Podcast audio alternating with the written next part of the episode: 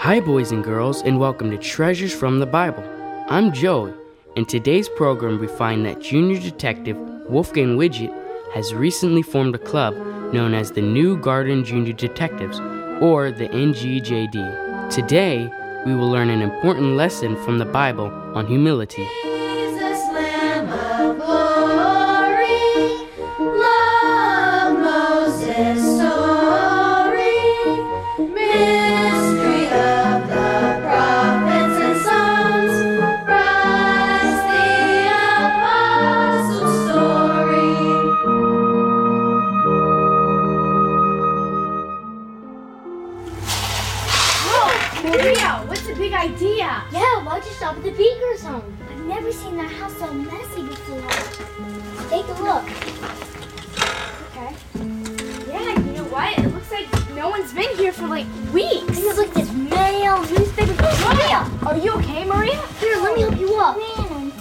It's okay. We'll clean up Hey, later. look at this key. Oh. I wonder if this key is a spare one. Yeah, let's try it. Come on. Hey, it fits. What's these rags doing in the doorway? Hey, can I see that? Sure. Hey, look. There's something written on it. Look. A capital M. I think that's a lowercase c. And a capital C. But the rest is too faded and it's so old. I can't read it. I can't either, even with a magnifying glass. Guys, something does not seem right here at all. Nobody's home. Looks like they haven't been home for weeks. This key was under the potted plant. This rag was in the doorway. Something just doesn't seem right. What? I think we're being watched from across the street by you know who. You mean B. B. Yup. Betty Babbitt herself.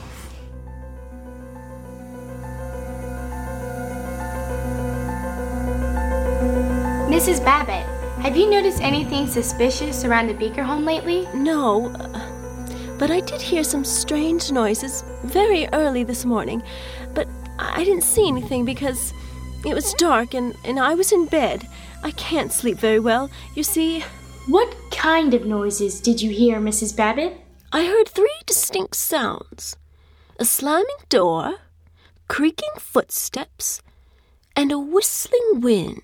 I was wondering, does this jacket belong to you? Yes. Oh, I can't tell you how much this means to me.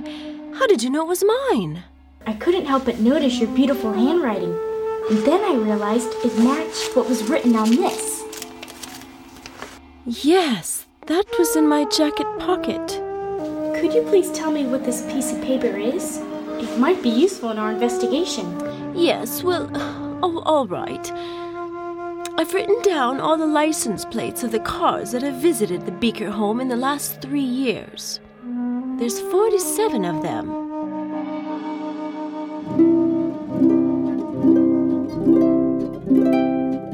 What does it mean to be lowly and hurt? Well, that's a really good question. Because it says, For I am meek and lowly in heart. But who's talking in this verse? God. The Lord Jesus, right? Who is God. He's the creator and the sustainer of this whole universe, right? He's the King of kings and Lord of lords. And what did he do? He had to leave heaven, right? And empty himself of all of his glory and come to this earth as a little baby. Grandpa, are you saying the Lord Jesus was a little baby once? Well, you see, Sarah, the Lord Jesus, like I said, had to leave heaven and he had to come to this earth as a little baby. And the reason that he had to do that is because all of us are sinners, right? And we're spiritually dead and we need a Savior. We can't save ourselves, right? No, we can't. And so the only one that can save us is the Lord Jesus. And that's the reason he came to earth. Mr. Gunther, why did Jesus have to leave heaven? Well, Nehemiah, remember we said that the Lord Jesus had to become a man in order to pay for the sins of all of his people? And he came to earth as a little baby, and then he grew up into a man. In order to be the Savior, he had to leave heaven. And you see, he had to become a man in order to take our sins upon himself. And, and by doing that, that would be the only way that we can escape from going to hell. If not, we have to pay for our sins in hell if we don't have a Savior. I'm going to have Jacob read Philippians 2 8, which is a very good verse which talks about this. Philippians 2, verse 8.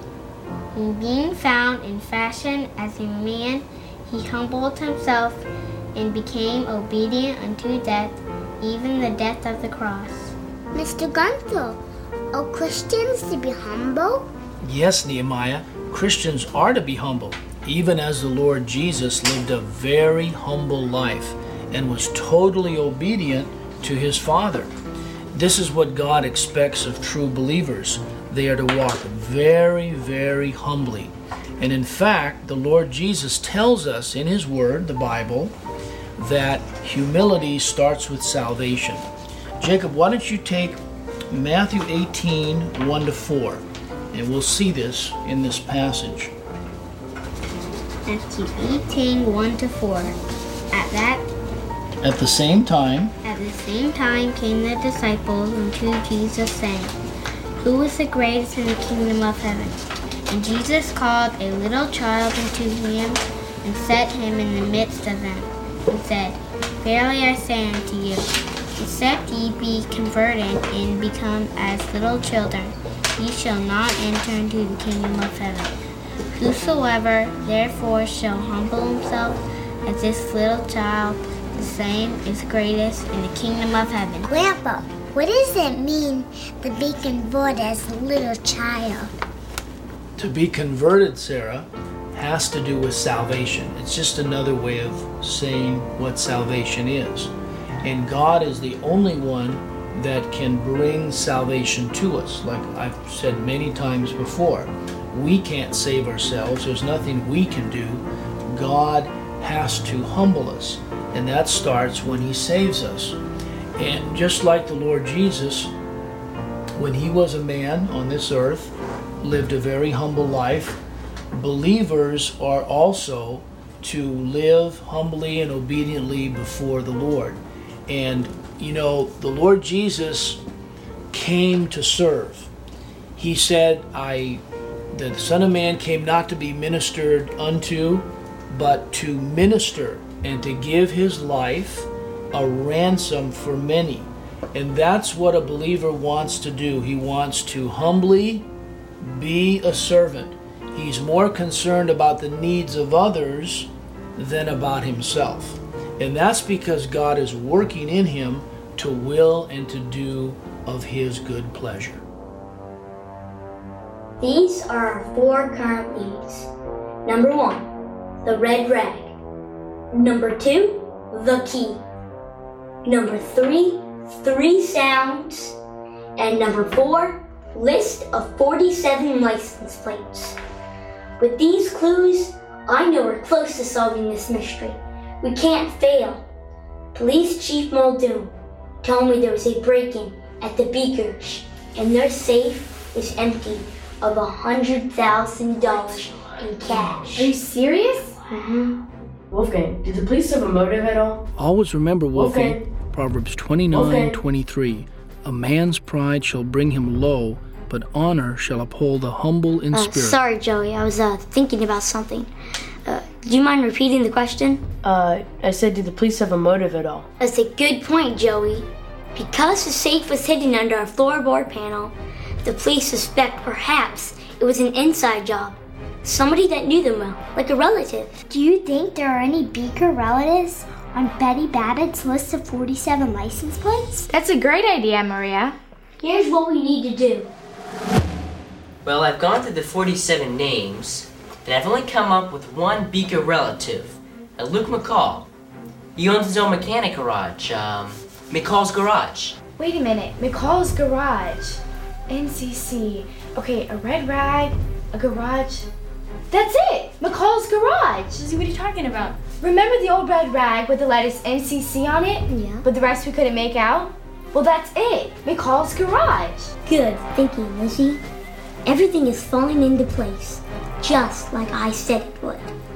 Why don't we pay a little visit to McCall's garage? Don't forget the evidence, Maggie. Don't worry, it's right in the box. All right, which one of you took the rag? All right, Wolfgang, accept your I'm not joking. It can't just disappear. What happened to it? That was our biggest piece of evidence. Just like Mr. Gunther has always told me. Proverbs 23, verse 29. A man's pride shall bring him low, but honor shall uphold the humble in spirit. I've been so prideful lately, thinking that I had all the answers. But yet, I have nothing. I have nothing to offer at all. I'm sorry, guys. I need to ask the Lord for forgiveness. And yours too, for letting my dumb pride get the best of me. What's the matter? I just lost the most important piece of evidence we had in the Beaker case. What was it? An old red shop rag. Where was it? It was in the clubhouse. Without that, we can't prove that Luke McCall stole $100,000 from the Beaker house. I have a red rag. I was cleaning my bike with it.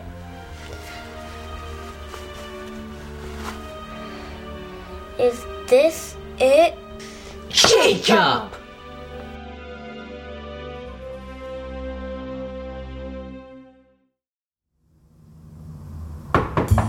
Ma'am. Excuse me, we're looking for Mr. Luke McCall. We're the New Garden Junior Detectives. Uh, kids, can't you see I'm kind of busy? I'm trying to eat my lunch. Go play cops and robbers, okay? McCall's Garage, Luke speaking. Oh, sweetie, sweetie, yeah, I'm, I was meant to call you. I'm just finishing with the bills and with my lunch. Uh, I'll call you back, okay? All right, thanks. You guys still here? Actually, Mr. McCall, we believe we might have something that belongs to you. Does this look familiar? Sure it does. I got dozens of them in my shop. Like, this one? Does this look familiar? Well, the only difference is that this particular rag was found at the home of your mother and father in law, Bradley and Lynette Beaker, whose home was robbed of a hundred thousand cash very early this morning. That doesn't prove I stole anything. This is what you did. You approached the Beaker's home. You took the key from under the potted plant. You unlocked the door. You uncovered a safe from under the floorboard panel. You took out the cash. You covered up your tracks. Then you left the house. And as you were doing that, the red rag in your back pocket got stuck in the doorway. You put the key back under the potted plant, and at some point, your cell phone rang. And that's what Betty Babbitt heard. Yeah, yeah. Okay, I stole the money. I did it. I'm guilty. Isn't it great how the Lord allowed all this to turn out for good? I know. The Beakers got all their money back and forgave Luke, and even loaned him some money so he could continue his garage business. See how God's in control of every situation? Even when he's teaching Wolfie about humility. Actually, that's a lesson for all of us. We hope you enjoyed our program today. If you have any questions or comments, or if you'd like a free audio CD of any of these programs, please write to Treasures from the Bible in care of Family Radio, Oakland, California 94621 USA. Remember to include the title of today's story, The Mystery of the 47 License Plates. May God richly bless you with His salvation. Thanks for listening, and be sure and tune in next week when we'll learn something new from the Bible. Bye.